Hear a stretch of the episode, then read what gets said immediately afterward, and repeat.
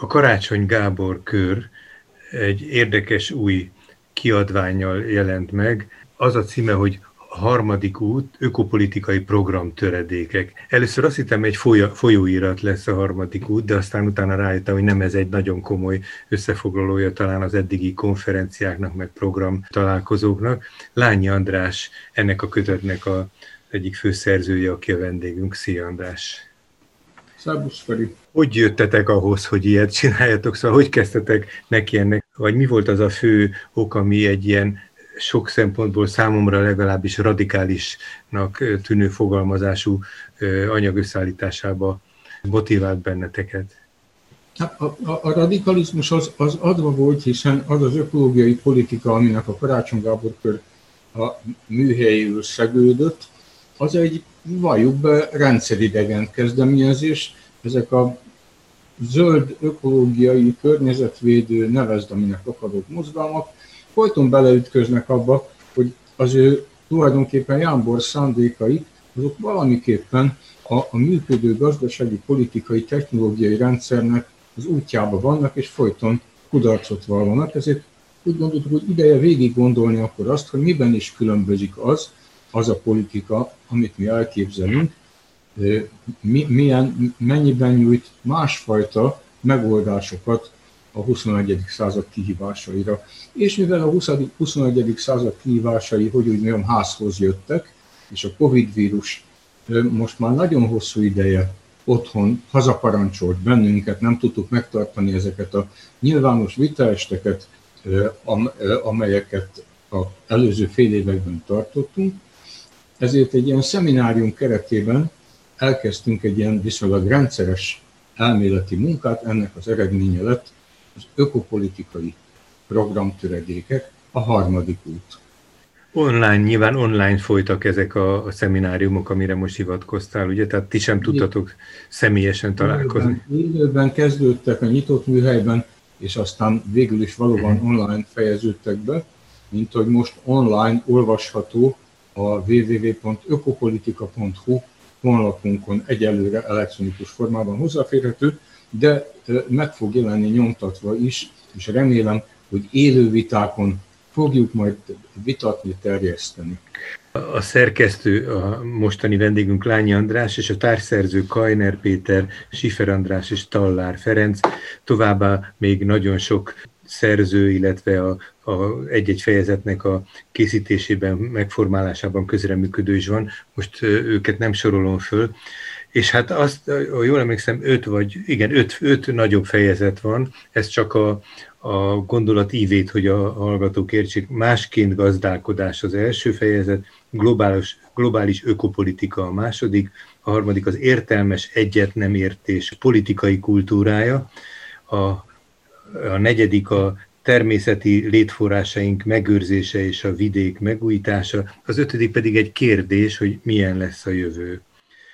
Hát nem tudom, hogy, hogy mi az, ami engem egy fejezetről egy picit bővebben kérdeznék, ez a harmadik, ez az értelmes egyet nem értés politikai kultúrája, ez, ez izgat engem a legiz, legjobban, de azért hát, hogyha van az egésznek más fontos eszenciája, amit, amit fontosnak tartasz itt most előjáróban elmondani, András.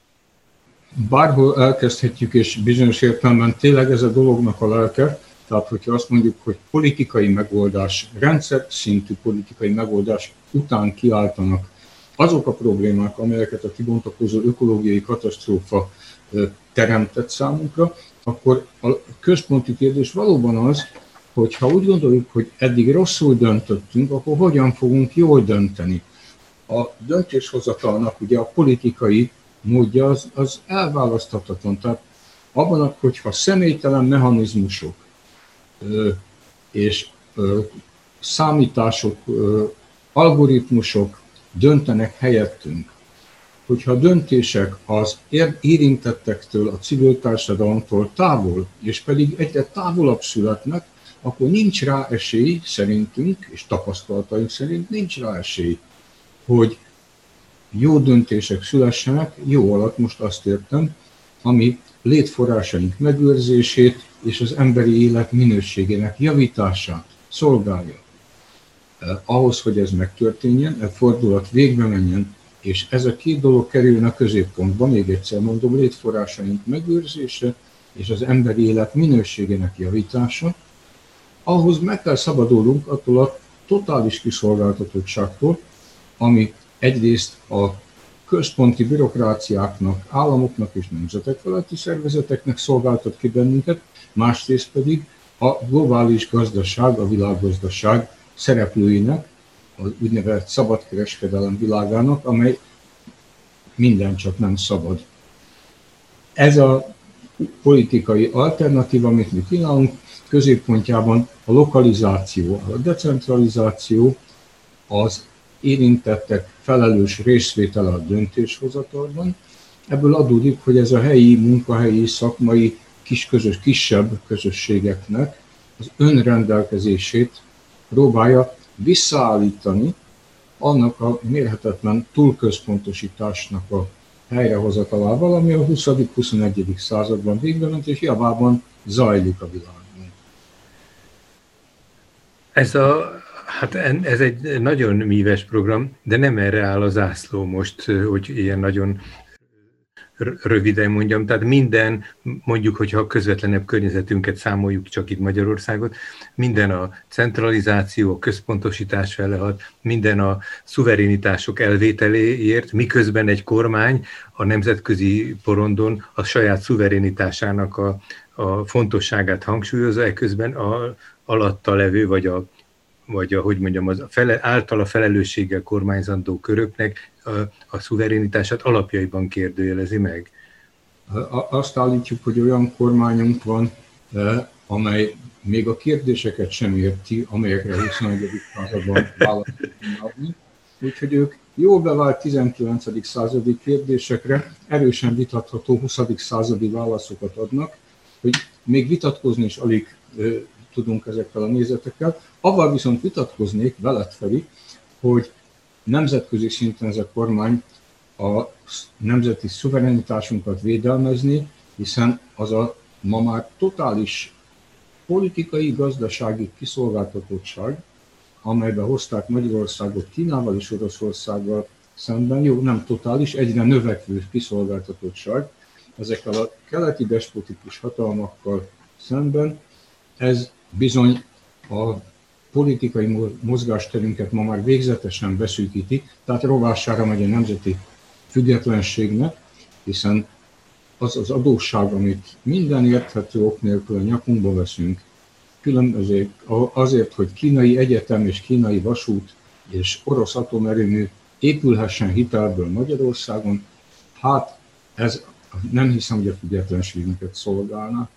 Az nagyon fontos, hogy ezt mondod, hogy az embernek pontosan kell fogalmazni. Én is pontatlanul fogalmaztam, úgy akartam mondani, hogy a kormány verbálisan a saját hatalmának a kibontására a belső kontrollt sem szívesen veszi, a külső kontrollt sem, ennél fogva e, ennek a kontrollnak a megjelenése kapcsán hivatkozik a saját szuverenitására, tehát itt egy verbális szuverenitásra hivatkozáson természetesen a nagyon erős függési rendszerünket én is, én is érzékelem. A harmadik út, tehát a most megjelent politikai programnak a globális ökopolitika fejezetében egy világos külpolitikai alapelvet is leszögezünk, ami nagyon egyszerű, csak komolyan kéne venni, az, hogy Magyarországnak történelmi hagyományai és érdekei folytán a helye mindenképpen a nyugati világban van, ezért is megengedhetetlen az, hogy most minden külső kényszer és megszállás nélkül se török, se orosz megszállás nem fenyeget bennünket, nem látjuk azokat annak, hogy ennek ellene mondjunk, tehát ennek a nyugathoz való tartozásnak. A nyugat nem az Európai Uniót jelenti természetesen, az az Európa, amelyhez mi tartozunk, az egy, egy kulturális, történelmi entitás, és ezen belül kell megvívni azokat a vitákat, például az Európai Unióval, amely maga is egyfajta csúcsbürokrácia, maga is ezeknek a globális üzleti hálózatoknak az érdekeit képviseli. A civil társadalom az európai emberek érdekeivel szemben igen sok esetben, ezért ebbe, viszont ebben a harcban, vitában csak akkor tudunk eredményesen részt venni, hogyha Magyarország ennek a közösségnek tagja, és hát nem ö, idegen érdekek trójai falóval. Nem tudjuk most ebben a rövid beszélgetésben pontosan átbeszélni és a részleteit megértetni ennek az írásnak, inkább csak felhívni lehet a figyelmet, hogy érdemes neki fogni a harmadik út című izgalmas anyag elolvasásának.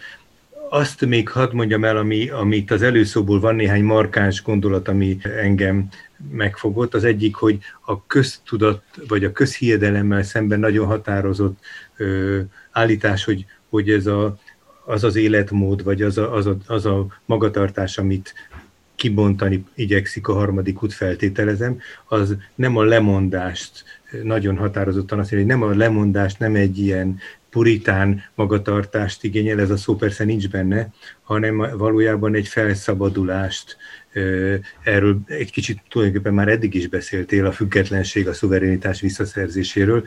Elsősorban nem erre, nem, nem erre gondoltam a, a bevezetőben. Felszabadulás attól a mérhetetlen kiszolgáltatottságtól, ami ezeknek a technológiai, gazdasági uh-huh. kényszerintézményeknek és kényszerűségeknek szolgáltat ki bennünket, tehát ez a, a, a civil társadalomnak valóban egy ilyen emancipációs mozgalma, amit tévesen neveznek környezetvédő mozgalomnak, hiszen nem a környezetet, hanem az emberhez méltó él, létezés feltételeit próbálják megvédeni, vagy vissza, visszaszerezni azok a zöld mozgalmak, amelyeknek a politikai programját próbáltuk bemutatni ebben a kiadványban. Nyilván, hogyha ezek ilyen párbeszédekben születtek ezek az írások, vagy ahogy mondtad, hogy ilyen szemináriumok során csiszolódtak, akkor azért van benyomásod arra, hogy a, hogy a szükebben vett alkotókon kívüli kör mennyire mennyire rokon szenvez ezzel, vagy, vagy mennyire érzi, van harmóniában. Mi, mi mondható el, tehát nagyon erőteljes Magyarországon a környezet természetvédelmi szektor. Ezek a nagy szervezetekkel van-e valamilyen kapcsolata ennek az anyagnak. Azok, akik, akik a ti szemetekben számítanak, de a Karácsony Gábor kör körül helyezkednek el, az ő véleményüket mennyire sikerült beépíteni, vagy mennyire sikerült egyezkedni a véleményeknek a megfogalmazása kapcsán? A nyilvános viták még csak most kezdődnek, tehát erről semmit nem mondhatok. Azt megnézelhetjük, hogy az ökológiai politika és ezek iránt a gondolatok iránt növekszik az érdeklődés egyenes arányban azzal az aggodalommal, ami főleg a fiatalokon erőt vesz, hogy úgy látszik, hogy az ökológiai katasztrófa az nem a jövőben, hanem a jelenben zajlik, és most már akkor tényleg valamit csinálni kéne. Ezért remélem, hogy meghallgatásra találunk, és a kiadvány egy olyan felhívással ér véget, hogy szóljatok hozzá, és hogy vitára hívunk mindenkit, aki úgy gondolja, hogy nem ez az ökológiai politika. Hát, ha tanulhatunk egymástól. Nem kő, kőbevésett alapigazságokat szögeztünk le, vitaindítónak szántuk a dolgozatot, és nagyon kíváncsiak vagyunk mások véleményére is, mint ahogy mondanom se kell, nem az újunkból szoktuk ezt sem, hanem az, politikai, az ökológia politikai filozófiájának könyvtárnyi irodalmára hivatkozva kerestük, találtuk, ha ugyan megtaláltuk azokat a legfontosabb alapeszméket, amelyekre programunkat építettük nem tudom, hogy mennyire bontható most ki, hogy mennyi reményünk van, vagy hogy látod te, mennyi remény van arra, hogy a személyes találkozások révén is meg, megindulhatnak a párbeszédek, de gondolkodtok-e, hogy vannak-e már határozottabb tervek, hogy ha felszabadulunk annyiban, hogy találkozások lehetségesek, hogy akkor mi mindenre készültök, vannak-e terveitek erre?